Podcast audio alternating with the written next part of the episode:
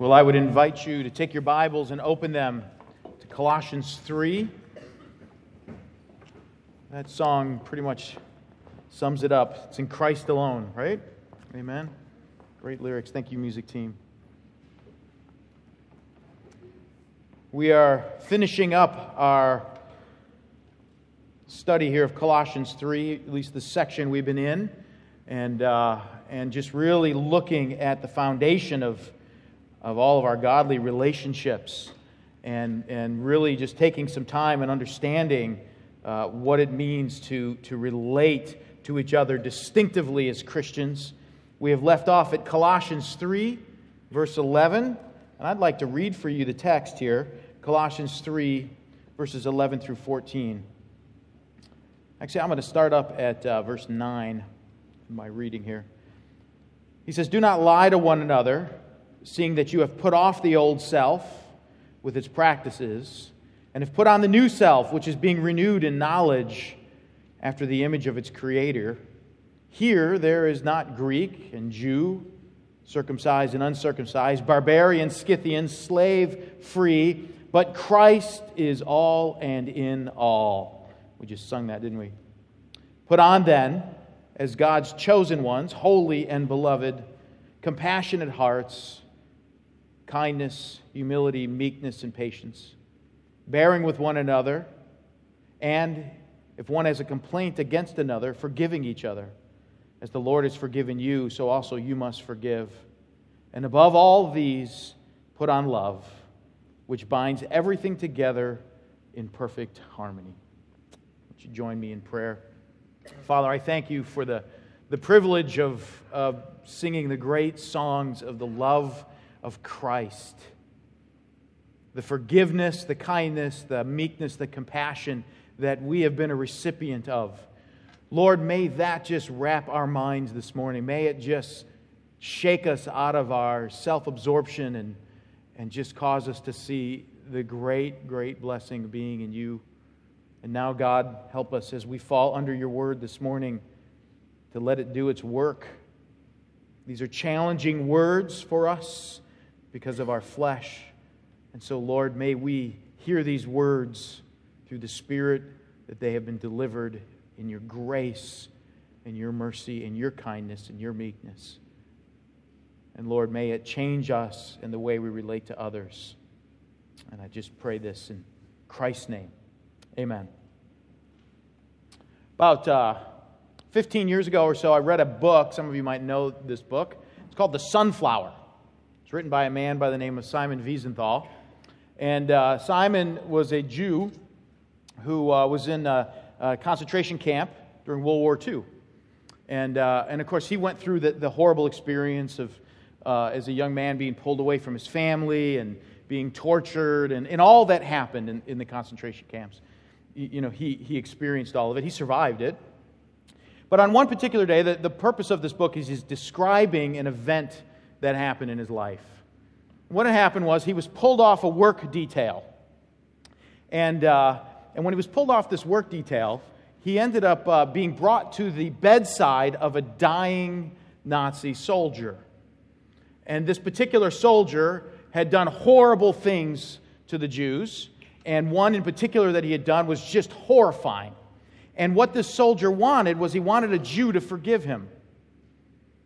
And so Simon was brought to the bedside of this man, where this man proceeded to tell all the things that he had done to uh, this family and how he had just killed them. And it was horrible. And, and he basically confesses this horrible sin. And this, this Nazi is, is laying there in the bedside, and, and he knows that he is moments away from standing face to face with God.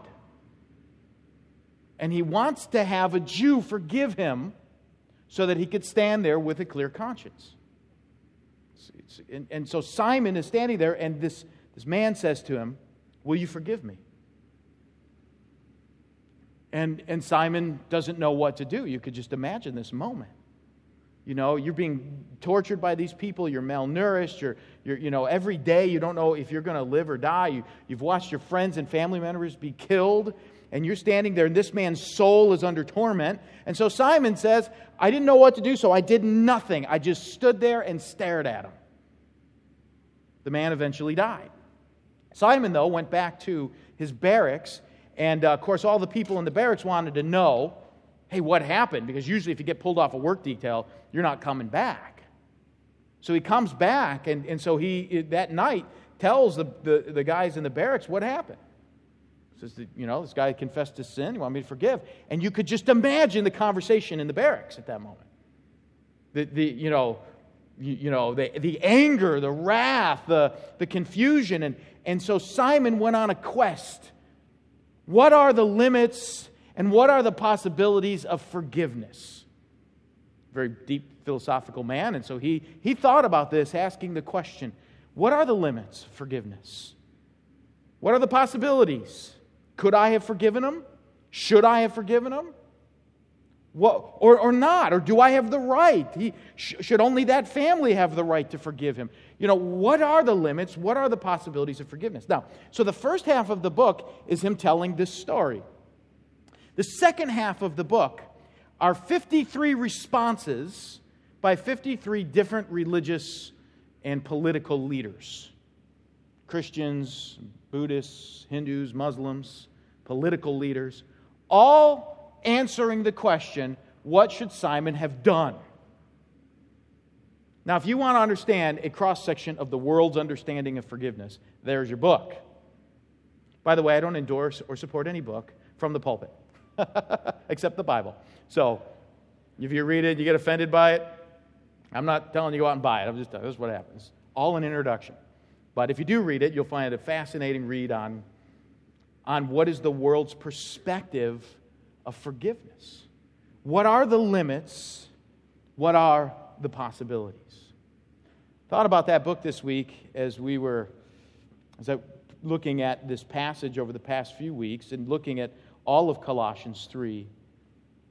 And on the one hand, as human beings, there are limits to forgiveness right? Our human nature, our human flesh has a line. There are lines across. We can create scenarios. I honestly, as a human being, if I were in that moment standing before that soldier, what would you do? Somebody who's been tormenting you and torturing you and has killed your family, and, and you don't even know if you're going to make it out alive. What would you do standing there at that moment? That's an extreme example, but, but nonetheless. What are the limits? What are the possibilities? But as humans, there are limits. But in the spiritual plane, we sung of these incredible songs today of, of God's love and salvation. And on a spiritual plane, there are possibilities, endless possibilities of forgiveness when it comes to God. Endless possibilities. I would like to think, you know, and this is easy to say, 50, 60 years later, I would like to think that if I were standing there and I were Simon, I would be saying, You're asking for the wrong Jew to forgive you. There was a Jewish man who died on a cross who can forgive you. You know, I would hope that that would somehow be the answer he needs to hear. But fundamentally, that's where the forgiveness lies. He needs the supernatural forgiveness. And Colossians chapter 3, what it does is it takes the supernatural forgiveness of the grace and mercy of God and it places it in a human plane. It takes what is endless and places it in a world where there's limits. And then what it does is it transforms us to begin to embrace the limitless nature of forgiveness. The reason why I want to point that out is because I believe that when we talk about human relationships, there are two things we have to learn how to do we have to learn how to love and we have to learn how to forgive. And humans struggle in those areas. We all do. We're going to accept that as our premise here today. I struggle with it, you struggle with it, we all struggle. We'll just put that out there. But one of the unique things is, is that the relationship we have with God is the same relationship we're to have with others. And the reality is not to take the relationship with God and make that one directional, and then the relationship with others, we're going to make it in a different plane. But the reality is to try to take that relationship I have with God that's grounded in grace and mercy and love and to then display that outward. And we're going to talk about that here because this is where Paul is going. Right? He's been telling us listen, we've been raised up with Christ. We're now part of Him. We're dead to sin. And, and, and one of the great things that's happened is that He's conformed us to the image of Jesus. And being conformed into the image of Jesus means that now we're going to reflect the very nature of Jesus in all that we do. And in our human relationships, the nature that we're going to connect with is a nature, nature of love and forgiveness. And so we're going to look at this here today. We're going to see this, and it's going to be very practical, very challenging, very convicting. But I want you, as we go through this, you're going to feel a tinge. You're going to feel conviction. I know you will. But I want to tell you this. Remember that as you feel that conviction, that conviction is being given with love and tenderness and forgiveness. And if, you can, and if we can be in that and, and receive that love and forgiveness, then we can display it. God is not desiring this morning to just slap you around because of all the ways that you were bad this week. God is desiring to alert you to the glory of Christ this morning. And when you see Him, you'll display that. And so that's going to be the reality of this. So here's our breakdown. You see that in your bulletin. We're going to see this, this unity that we've been given. We stand in unity. United, we stand. And then we're going to see that in that same unity that we have, that we've been given in Christ, we live. And in that same unity, we love. And we're going to see that flow today. And what I want you to see today are both the human limits but also the spiritual possibilities of supernatural unity, supernatural love, and let that drive us as we engage each other distinctively as Christians. Right? So, big task this morning, but let's jump into it. Let's look at verse 11 with me. Again, he's in the middle of this thought. He says, Here there is not Greek and Jew, circumcised and uncircumcised, barbarian, Scythian, slave, free, but Christ is all and in all. Now, he's been making this point, right? He's making this point. You've been raised up with Christ, you've been seated with him.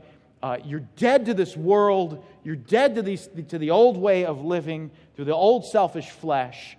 And what God is doing is He's actually forming within you the righteousness of Christ, the life of Christ, so that you would begin to reflect that in your world.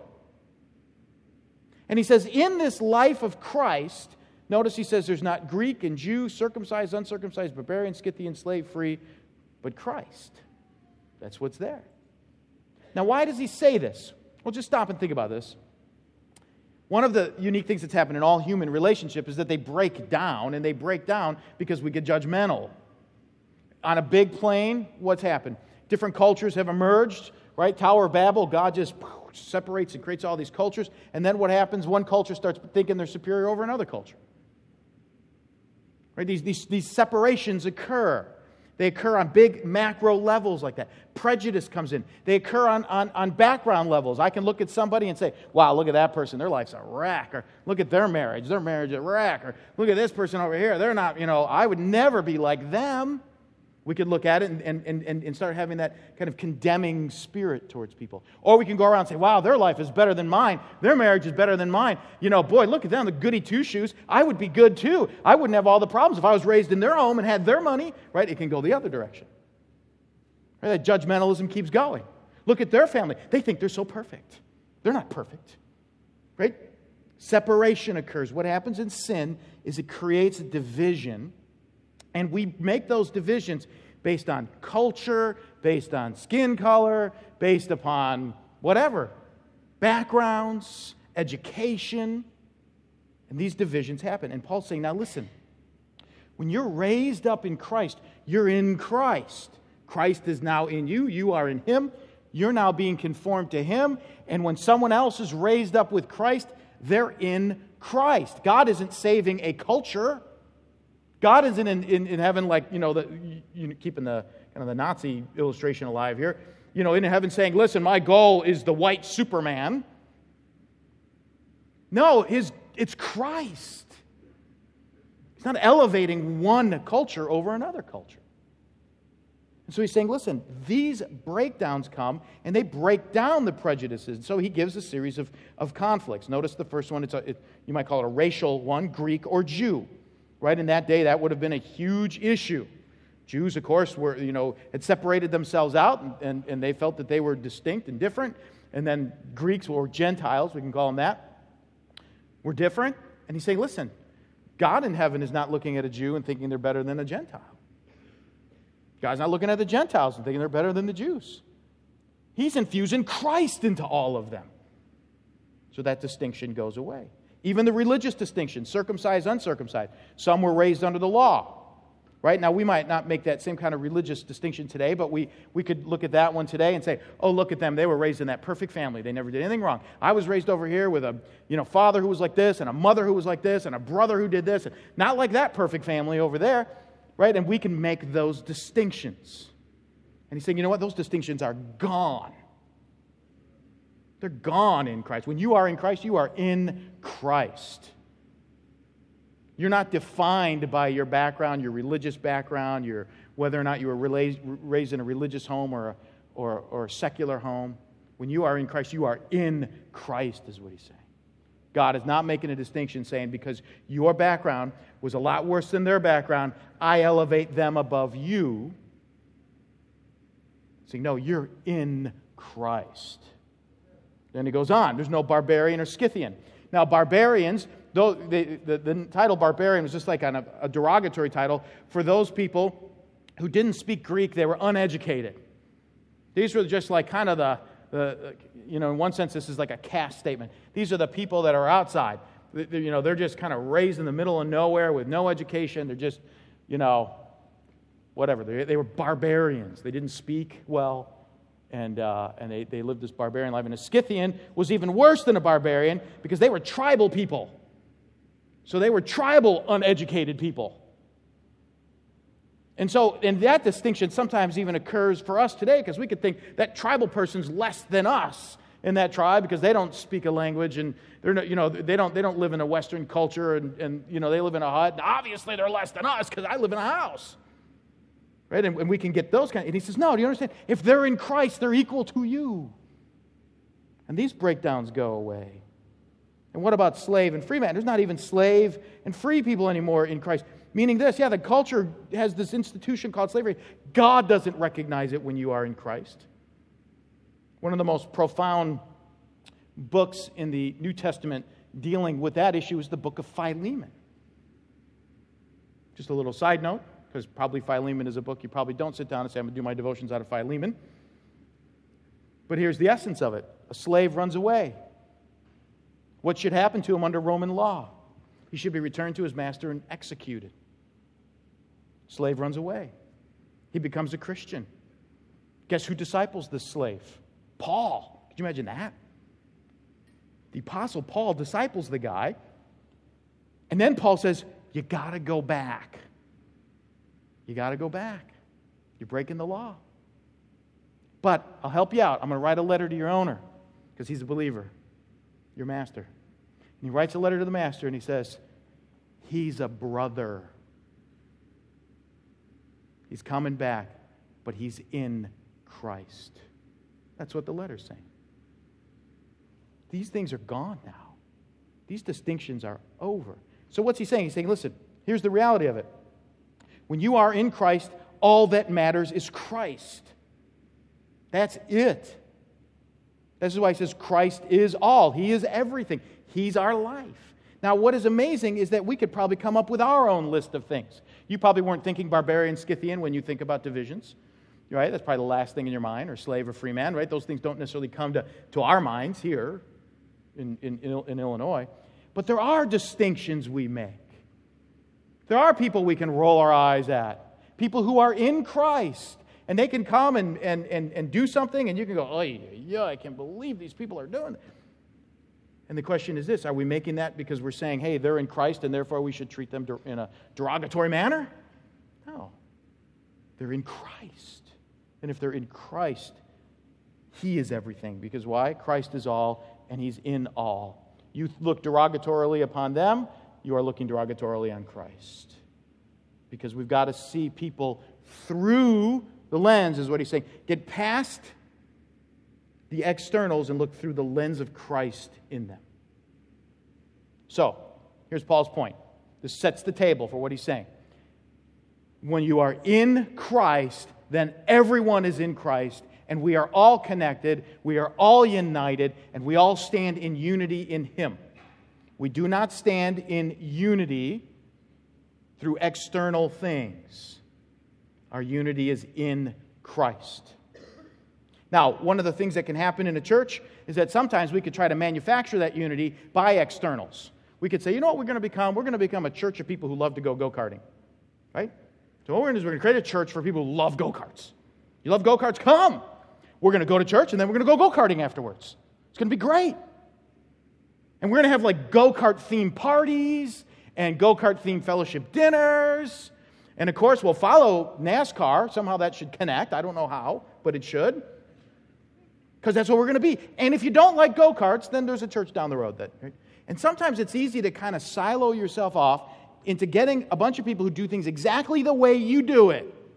And you say, we're only unified if, if, if we can get a whole group of people that are all connected the way I want to connect. And if suddenly they're not doing it the way I want to do it, then they're wrong and we got to leave. And, we're, and Paul's saying, don't think that way. Our union is Christ. It's not about whether or not we all like to go go karting. It's not about whatever external thing we could put on our church, whatever kind of unity tag we want to say. We're going to be the church of, you know, 24 year old people who play basketball. We're going to be a church of 45 year old people who don't.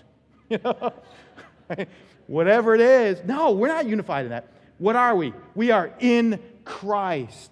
And if you love go karting, or if you love basketball, or if you do or you don't, it doesn't matter. I've got to see past the external, is what he's saying, and see Christ in you. And if I only am living in the world of the external, right? Why don't they like go karts in that church? All the other churches have go karts. Then I'm actually missing the whole point of Christianity. You're not just missing a little bit. When he says Christ is all and in all, then you're missing all of it if it's just that, right? So there's, there's his point. United we stand. We stand united in Christ. Therefore, now, that's our next point, this should impact the way we live united we live. We touched on these, those of you at the marriage retreat last weekend touched on this verse, and uh, we're going to go in uh, and, and, and, keep that, that alive from what uh, Daryl taught on last weekend. But we're going to see this here and see that if that's true, what do I do then when I come driving into church in a go kart and you go, oh, I can't believe he rode a go kart on a Sunday. And now we have conflict. Okay? We have conflict now. Some of you don't like go karts and you think they're wrong and sinful. Some of you do like go karts. Now, what are we going to do? What we have to do is say, listen, the issue isn't go karts. What is the issue? Now we're going to learn what we are to do as a result of the fact that we're united in Christ.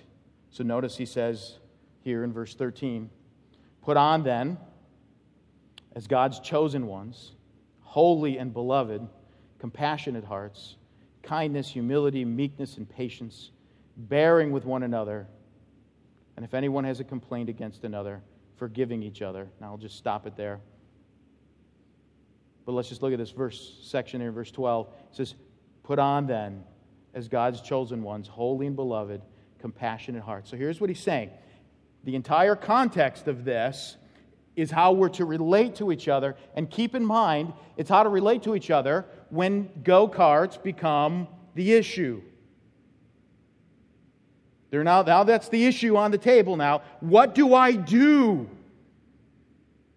And how do I press through and say, wait a minute, our union is in Christ? How do I press through the fact that I think go karts are horrible? Okay, so what do we do? How do we get past that? Well, Paul tells us. He says, listen, you have got to put on certain things. If you are in Christ, then the pursuit should be listen, I want to be created, and Paul said this earlier in the passage I'm being created in the image of my Creator. So I want to I want to see that go on, and we'll talk practically on how that would look here. But, but what he's kind of telling me is he's saying, okay, I'm going to tell you how you should live then as a result of this. How do we keep Christ centered? Now, notice what the first thing he does. Before he tells us what we're to put on, and we'll talk about being put on, what that means to put something on, he gives us an identity. He gives us an identity. He says, Now listen, I want to remind you, because notice he says in, in 12, put on then as God's chosen ones, holy and beloved, right? So, so he's saying, okay, here's who you are. Right? I want you to recognize you are God's chosen one. You are holy. You are beloved. God is doing something, has done something for you. We can say it this way very simple. God's attitude towards you, God's attitude towards you, if you are in Christ, is threefold. When He deals with you, He deals with you to accomplish three things to forgive you, to restore you, and to renew you. So when you blow it, get in a fight with someone, yell, get angry, get greedy, get lustful, whatever, when that sin emerges out of you, God is in heaven saying, okay, three things are going to happen here. Number one, I'm going to forgive you. Done. Cross. Accomplished. Second, I'm going to renew you. I want to change you. I don't want you to be this way. Third, I restore you. I want you to know what it means to have fellowship with me. So every time I deal with you, even if I'm even if I'm coming and bringing discipline in your life, it is with an attitude to always forgive, always renew, always restore, always always always always always doing that. It is God's attitude towards you today, tomorrow, when you sleep, when you wake up. Tomorrow you're going to get up, and if you sin, God's attitude might be, hey, I might have to bring a little discipline into your life. Why? Because I want you to know you're forgiven done, accomplished on the cross. I want you to be changed. I want you to be restored into fellowship. That is my attitude towards you all the time. And that's the relationship he's renewing within us. Saying, this is what I'm trying to create you to be. And the relationship that, that you and I have with this forgiveness and renewal and restoring, I want it to be this way. I want it to be this way. So, it says, no, so I want to remind you then, you are God's chosen ones. What does that mean? It means God has called you. His sovereign act. He's made you alive. He's given you life. He's opened your eyes. He's pulled you into a relationship with Himself. You're God's chosen one. Not only that, you're holy. What does that mean? You're set apart. He's pulled you out of this world for His purposes. And you're beloved, which means what? He loves you and he will never stop loving you. Paul says, Nothing in the world will separate you from the love of God. Nothing. Not life, not death, nor angels, demons, Satan. Nothing can stop God from loving you in Christ. Okay, so he's saying, now remember all this that you have been given. This is who you are. God has saved you, He's pulled you out of all the yuck of this world, and He's showered you with His love. And that is what you are a recipient of all the time. All the time. Think about this. You can be so upset and angry that you could even be like, God, I'm so mad at you. And God isn't going, Oh, yeah? You want to see anger? Ugh, right? He doesn't do that. He says, You know what? I love you. Not even your anger will separate me from you. I'm going to love you even through your bad attitude. I'm just pursuing you constantly with love. That's who you are. So then what does he say? Well, he says, Put on then, as God's chosen ones, holy and beloved. Notice this whole list of things compassionate hearts, kindness, humility, meekness, and patience, bearing with one another, forgiving each other. So now, what does that mean? Well, he's saying, listen, I want you to wrap yourselves in that same attitude that God has had. I want, I want that to be your defining reality of your life. We're going to talk about ways that maybe we could think about that and how, how, how that practically would look.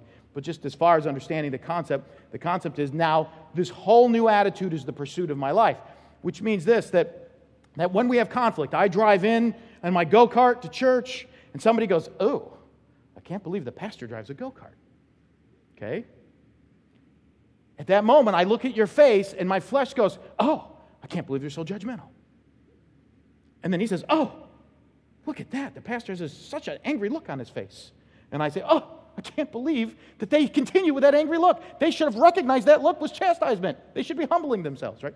And on and on it should be going. Right? Now that's the flesh. Isn't that what happens? Then how it all goes? He's, now, what am I doing there? I am putting on a judgmental attitude. I am putting on an attitude of, of the flesh. And what he's saying is, no, don't do that. Here's what I want. Now, we'll just walk down this list. I'll walk through relatively quickly here. You can look all these terms up in dictionaries and see what they all mean. But I'll just give you the, heart of them. The first one is a compassionate heart. This is a merciful heart. What that means. It's tenderness. I'll give you a, kind of my simple definition of it. It's a heart that that looks at something from someone else's point of view. It's a heart that wants to understand someone else's heart. Not just what did you do, but why? What's happening? Are you weak? Are you faint hearted? Do you need help? Do you need encouragement? Right? It's a compassionate heart. Kindness.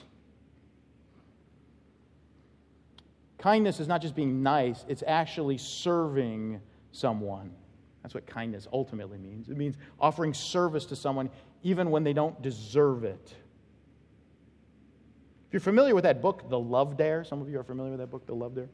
That book is actually premised on just the notion, the biblical notion of kindness. Doing something nice for someone even if they don't deserve it. That's kindness. So put that heart on. Humility. That is the idea of treating people as if they are more important than you rather than getting in your way or you're annoyed with them or I don't care about them or, or just inserting yourself. This is how I want it. I want a church of go karts. That's what I want go karts. If we don't have go karts, then you obviously don't love Jesus, right? That is not a humble heart. A humble heart would say, listen, it's not about go karts, it's about Christ. I'll burn my go kart if that's better for you. Doesn't matter. I'm not on a crusade for go karts, on a crusade for Christ. Next one meekness. Meekness is the idea of, of, a, of a characteristic of a person who, who isn't uh, coming across aggressive towards people. You know, if you look at meekness in the opposite, it's the idea of like being aggressive, like, what are you doing? You know, just coming at someone. Um, uh, uh, it's, it's, it's a, it, this is a mild approach in which you, you want there to be kind of gentleness flowing out in the situation. Patience, simple definition of patience. How about this? Slow to anger. Slow to anger. Bearing with one another. Look at it this way holding people up as long as they need it. Holding people up as long as they need it. That's hard for us. It's easy to disengage after a while, right? We all get exhausted holding people up and then forgiving each other. Now, I'm going to just land on this one for a minute. You know the word forgiveness, you understand it, you've heard it, you know, you hear it all the time, but I don't know if you know what the word actually means. So, you know that I'm not one to give out Greek words from the, from the pulpit, but this is one I want to give out because it, it'll, it'll make forgiveness pop a little bit for you. Forgiveness, the root of the word forgiveness, is actually the word grace. The word forgiveness is actually it's, it's, it's an action form of the word grace. What is grace? Giving something to someone they don't deserve. Are we objects of God's grace? Right, yes. Right? Do we deserve to be saved? No. When we were enemies of, of God, what did He do? He died for us. He took the punishment. Grace. Okay? That's grace. You're getting something you don't deserve. Forgiveness is the word grace with a little ending on it. That little ending basically says to be churning out grace. There's a spigot of grace. There would be the picture I might want to use a spigot of grace. And he says, let grace be what flows. Why? Because it flows in this direction all the time, does it not? All the time. I mean, I don't think we even understand grace until we get to heaven and we see how awesome God is. And then he's saying, Now listen, what I want you to do is I want you to let grace flow out of you. Just let it, let it kind of be pouring out of you, giving to people what they don't deserve. And then to make sure we understand it, notice he unpacks it even further. If one has a complaint against another, forgiving each other. Now, if there was a period there, this would be somewhat of a doable verse. But there's not a period. ESV has a little semicolon. And then there's a phrase after that. And this is just like, we need grace in order for this phrase, don't we? As the Lord has forgiven you. Then notice the intensity, so you also must forgive. I think Paul's making a point there. He's saying, You are a recipient of grace all the time. And you're being created in Christ, and you must be a spigot of grace all the time. So, the reason why I'm making this point about forgiveness and grace is this. There are situations in life that sometimes the, the incident itself can't always be restored, right? There are some conflicts that are difficult to restore, meaning there could, there could be an offense that could be done. Um, take the illustration here of Simon Wiesenthal. Simon cannot absolve the entire Nazi regime at that hospital bed and say, I forgive you, therefore it's all well, all good. Right? He couldn't do that. It's too big. Conflict's too big. But Paul is saying Simon still could pour grace out of himself, even if the situation isn't resolved. He could still be an agent of grace, trusting that God Himself is the righteous judge and will make things right. That is the point of, that is the point of 1 Peter chapter 2, verses 20 and onward, when he says Jesus is being cussed out. What literally is what's being said. They're swearing at him, and he's not swearing back at him. And they're hitting him, hitting him in the face, and he's not hitting him back. He just entrusted himself to the one who judges righteously. Okay, God, you're going to take this situation, you're going to have to make it right but I can still be a spigot of grace here. Just because I can't resolve the situation doesn't mean I can't pour grace out. And we'll talk about in a minute what that looks like. But here's the point he's trying to get at God wants a, the one relationship we have with Him that defines our relationship with Him. We are saved by grace through faith, and that not of ourselves. It's a gift of God. And Paul is saying that has to churn itself this way. Why? Because we're holy and we've been set apart to do what? Make Christ known. And if I'm going to make Christ known, then I want to show that spigot of grace everywhere. Could you imagine an investor coming and saying, Give me all your money, I will invest it.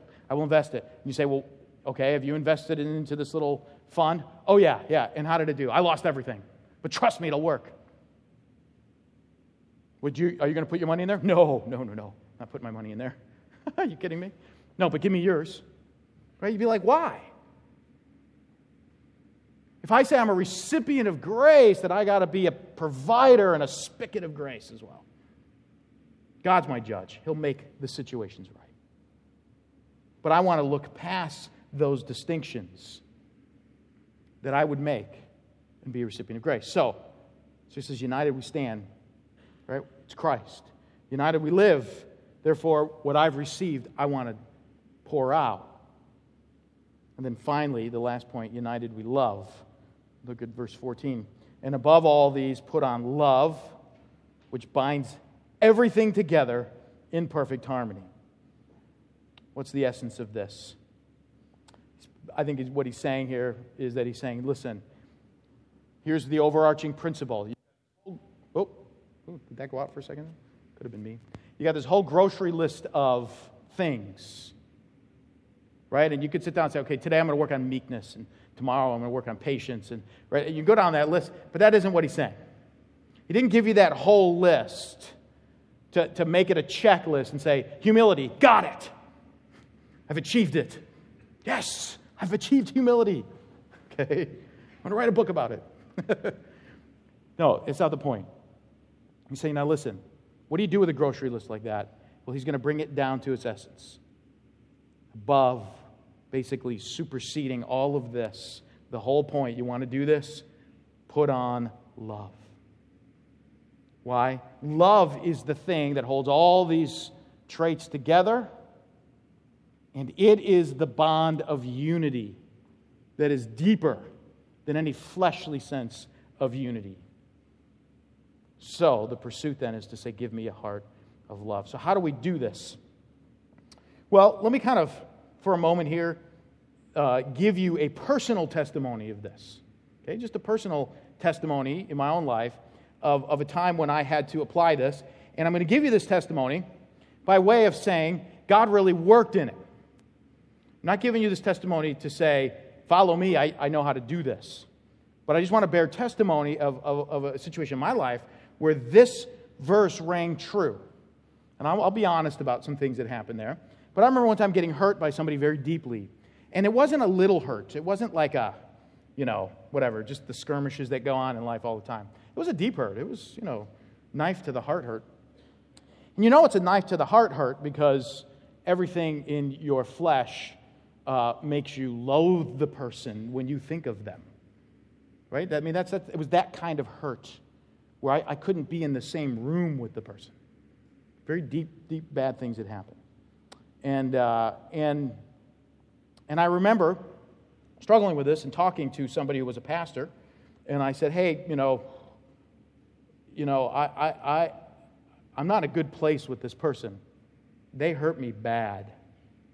And uh, this pastor actually referenced this passage. He said, Well, you know, I think you got to put on love, man. Okay, so you're like, Okay, put on love. How do you put on love when you hate the guy, right? You know, like, like I'm dreaming about running him over in my car, you know, like I'm not dreaming about loving him, right? And so it's, it's not like I woke up going, hey, yeah, love, that's it, right? So, so I wasn't getting much help in learning how to do this. And uh, so I just decided to be real honest with God. Say, God, you want me to love this person. You tell me to bless those who persecute me, be good to those that are doing evil to me to turn the other cheek, to put on love, and to forgive this person like you forgave me. So, like Jesus is hanging on the cross, and these people are like spitting on him and punching him and calling him names, and he's like, Father, forgive them. Okay, you want me to do that? I can't do that. I hate this person. I'm not praying, Father, forgive them.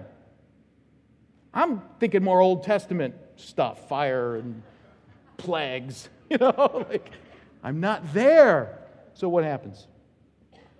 I pray, God, I don't want to love this person, but I know that I should. Would you change my heart? And I just started praying that. Would you change my heart? My heart is filled with hatred for this person. Would you change my heart? And you know, over the course of months, I started thinking about the incident and it didn't own me. Do you know what I mean by that? You know, you could recycle the incident, it can own you to where you're reliving it over and over and over and over and over again. Suddenly I stopped reliving it. Suddenly, over time, the prayer wasn't uh, kind of offered up by, by faith, I started slowly meaning it. And over time, God removed the anger that was there, gone over time. I think putting on love is a continual action. It's written in such a way to say, keep putting it on. Keep putting it on. You're going to face that situation, and maybe the prayer begins I'm reliving the situation. I'm dreaming about it. I'm fantasizing about it. I'm, I'm, I'm thinking about how I would respond. And I'm, I'm reliving that situation and reworking what I would have said. And if I was ever in that situation again, this is what I would say. And, and on and on and on, right? And that was, that's what was putting, so what I was putting on in my life was bitterness and anger and bitterness and anger. I was putting that on every day. Every time I reviewed the scenario in my head, I was putting on more anger. Every time I put the scenario in my head, I was putting on more. Every time I started creating situations, and cre- I started creating more conflict than there really was. Next thing you know, I've worked myself off into this lather, all in my own head. Why? Because I was putting on anger and putting on bitterness. And what he's saying is no, put on love. God, I know that I need to bless those who persecute me. Change my heart so that I will bless them. Start to review the situation in your head. God, I'm reviewing the situation. I'm obsessing on my sense of justice. God, I want to put on love here. I'm going to pray by faith that you'll forgive them, even if I don't experience justice on earth. I'll surrender my right to justice, and I'll leave that into your hands. I'll let you be judge. Make me a spigot of your grace. You're judge. I'm just a spigot of grace. Just start praying that over and over. You know what that is? It's putting it on, putting it on, putting it on. We're going to put that in the Greek. That's what it means. Put it on every day. Keep putting it on. Put on more grace. Put on more love. More, more. Keep putting it on. You start to recycle this conflict in your head. Put on grace. I come driving in a go kart. You hate go karts? Don't say, I hate go karts. Say, there is somebody justified by grace. And Jesus is in them. And that's all that matters to me. God, give me that heart. God's love towards us is that He broke through sin, He displayed grace. He's working to give me peace. He's not just seeking to be right, He's seeking to display righteousness. And he brings compassionate victory, not hostile victory in my life. Compassionate victory. A restoring victory, not a hostile victory. He doesn't spike the ball in the end zone in your face. He doesn't do that. Just come on into the family, man. I love you. That's how we can turn the the human relation, the, the, the spiritual relationship into a human relationship. So, let's wrap this up here. United we stand. We are bound together in Christ. United we live. We want to bring that grace that we've received to others. And united we love. The prayer of our life is God, give me a heart of love. So, what I'm going to do so let's just kind of come with just three simple implications, and then we'll pray.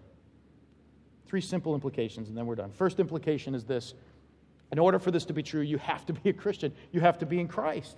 You had to have come to some point where God has opened your eyes and you recognize, I need that forgiveness from God. I need my past reconciled. I need my pain reconciled. I need to be right with you. It starts there. But second, Implication is then I need to study the Savior. Right? If I'm being conformed to the image of Christ, then the image of Christ should be something I start obsessing on. Who is Jesus? And thirdly, cultivating a relationship with Christ, recognizing now I want to serve him, I want to love him, I want to learn about him from his word, pray and talk back to him, begin to start saying, Jesus, fill me with your love. Fill me with your love. I don't want to be owned by anger. I don't want to be owned by bitterness. Fill me with your love. I want to know your love, study your love, be aware of your love so that I might display your love. Those are the implications. But I think what would be really beneficial for us to do is for you just to close your eyes right now And while I'm praying, maybe you can pray with me. It's possible that when you go through a sermon like this, a name or names or situations emerge. It's not, would not be unlike the Holy Spirit to convict you of a situation. He's not convicting you to beat you up this morning, He's convicting you to free you, to free you of the bondage of anger and bitterness, and to restore you and renew you. So while I'm praying, why don't you pray? And just say, God, in this situation, let me be a spigot of grace. I'll trust you as my judge. And I just want to dispense grace. So while I pray, maybe you need to pray the same. Would you join with me? Father, your grace is uh, amazing. we are not saved by anything we have done, but by Christ alone. We have received grace freely. So, Lord, I pray that that grace would flow as water flows from a spigot. Lord, our flesh fights that. But Lord, remind us as, as it does that you're our judge. You're doing your work. You're carrying out your purposes. You will make all things right in the end. Help us to not idolize justice, but instead to worship you and to let your grace flow fruit through us. We're set apart so that we would make that known. You've raised Jesus to be the judge of the living and the dead. Lord, let us get that straight in our minds and our hearts so that we might be spigots of grace. And in any, any situations that are going on in people's lives, Lord, I pray that you would touch them with your grace this morning. Allow them to know the compassion and the love and the tenderness you have. Free them from their anger and allow us to walk in this world distinctively as Christians touched by your grace. Lord, I know situations are complex. Some situations might not resolve this side of eternity.